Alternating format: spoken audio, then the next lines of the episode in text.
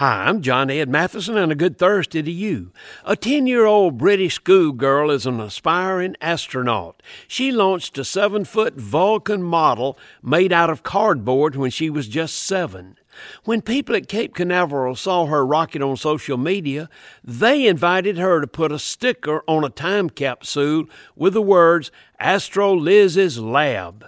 The launch bearing her sticker this month will be the first U.S. spacecraft to reach the moon since Apollo 17 in 1972. You and I may never have an opportunity to send a message to the moon, but what message are you sending every day to people here on Earth?